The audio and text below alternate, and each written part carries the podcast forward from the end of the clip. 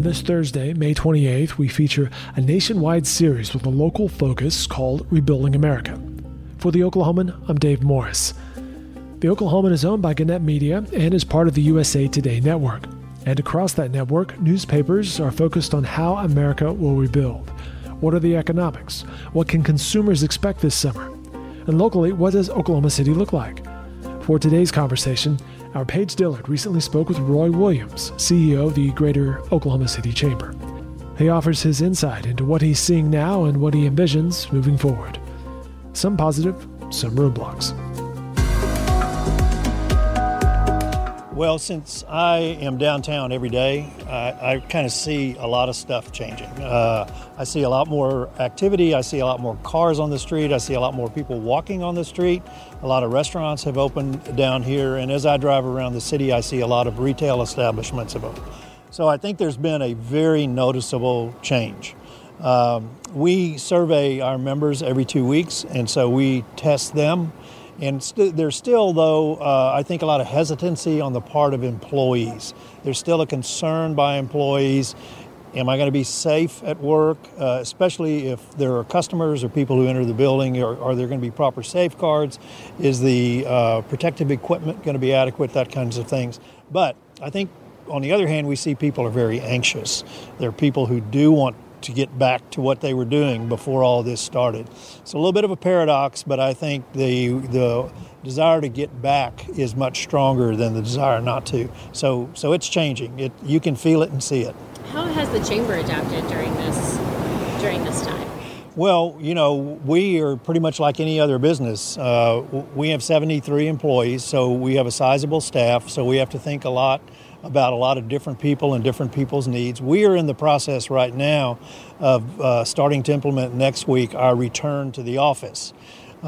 So we've extensively surveyed, talked to all of our employees to find out what kind of issues are they facing. Do they still have kids at home? Do they have medical conditions? Do they have family members that have medical conditions? And looking at, you know, how do we really accommodate them? How do we make them feel safe? We've already constructed the office to make it a much safer place for distancing and things like that. So we're doing much like all other businesses, and that is taking it slow and easy, gradually having people return. So starting next week, we will start that process, and we hope over the next 4 to 6 weeks, we pretty much have a routine down. And do you notice that that's kind of commonplace, coming up with a routine and gradual return? Yeah, that seems to be the norm. One thing we're doing, though, too, is we're creating sessions for multiple businesses to come together to talk about reopening. What we find is that a lot of people just don't know what to do. They don't feel they have clear guidelines, or they think their business is unique. So we're putting those people all together so they can all talk, they can ask questions, they can use best practices. And we've constructed a website, too, that has all of that kind of information to give people guidance. That's a big issue. And then the availability of PPE, personal protection equipment, because if you don't have that, you can't open and you can't move your employees back. So having access to that and making sure you have adequate supplies and that they meet the requirements of USDA or whoever it is. So we worked in partnership with the Department of Commerce to create a website that has PPE providers on it, because that's kind of a very critical component of going back. But that's coming together really well. There are a lot of providers. What do you think people can expect as we move forward, as we start to kind of open? You know, I think it's not going to be the same because of how we're going to go back. You know, when you talk about restaurants can only operate at 25% capacity, movie theaters, you know, to me, too, traveling is going to be a huge issue, especially public kind of transportation. Airplanes were not built for 6-foot separation. Neither were transit systems. So how people, you know, feel comfortable or uncomfortable in those kind of situations is going to be really interesting. The other thing you have to think about is with those kind of restrictions, is it profitable for a business to even open? If they can only serve 25% of their capacity, is that enough to even make money? So, you know, it's going to be tough. It's not going to be easy. I think a lot of people are just sort of hoping we flip a switch and everything's back to normal. It isn't going to be that way. The other thing is a lot of businesses have learned new practices. A lot of businesses have used technology to do things that before they didn't rely upon technology. And, you know, no one yet knows how that's going to stick. And also our habits.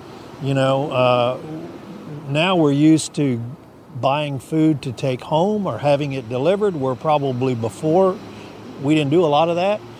Are people going to continue doing that? And are people going to always want to get curbside retail delivery and you know, liquor and beer sent to your house?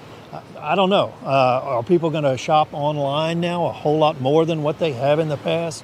Those are all kind of questions that, you know, consumers probably have an idea of what they think they're going to do, but they don't necessarily know what their neighbor or other friends and peers are going to do. So I think it's going to take some getting used to. It's not going to be the same. It's going to be different.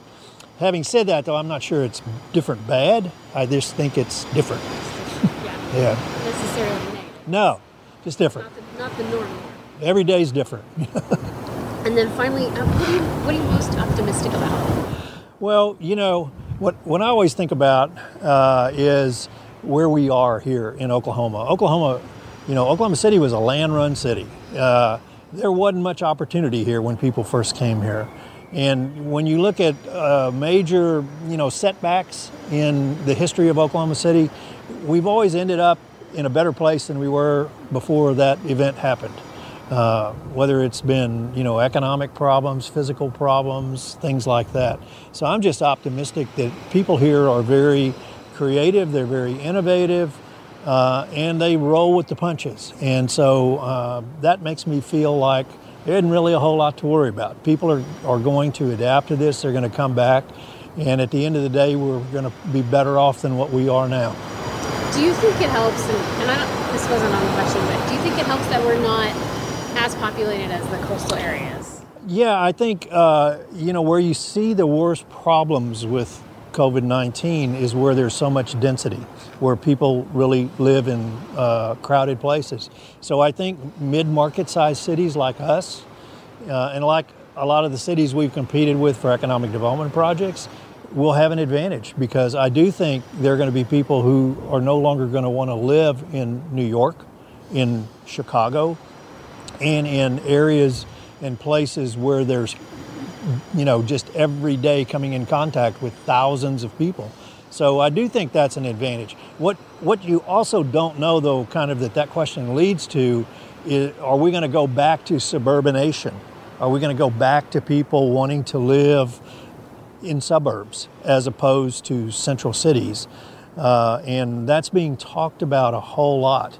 As I talk to my peers across the country who are in every metro city in the United States, they're hearing pushback from some of their larger corporations, Chicago being one, where employees of the large corporations that are headquartered downtown, people are saying, I don't really want to commute to downtown Chicago anymore. And I really don't want to get on crowded buses, streetcars, trains, things like that. I'd rather drive my car to a satellite office that's nearer to me than going downtown.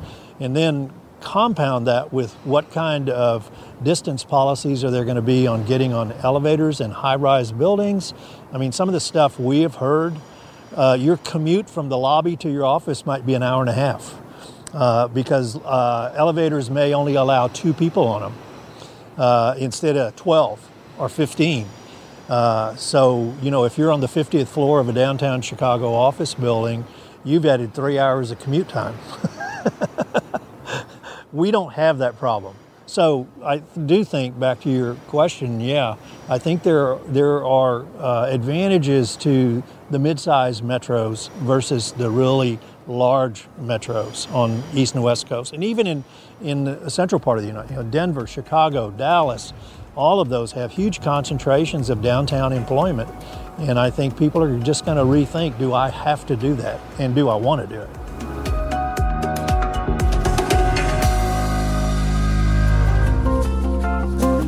Rebuilding America, you can find all of that content, both the local stuff and the national work, online at Oklahoman.com. We also produced a 16-minute documentary, which features Roy Williams and Oklahoma City Mayor David Holt, among others, and plenty more stories can be read at Oklahoman.com. Please subscribe to our digital products by going to Oklahoman.com/subscribe. Tomorrow, it's The Source. It's our weekly podcast. It's a look at the top news. For my colleagues at The Oklahoman, I'm Dave Morris. Have a great night, everyone.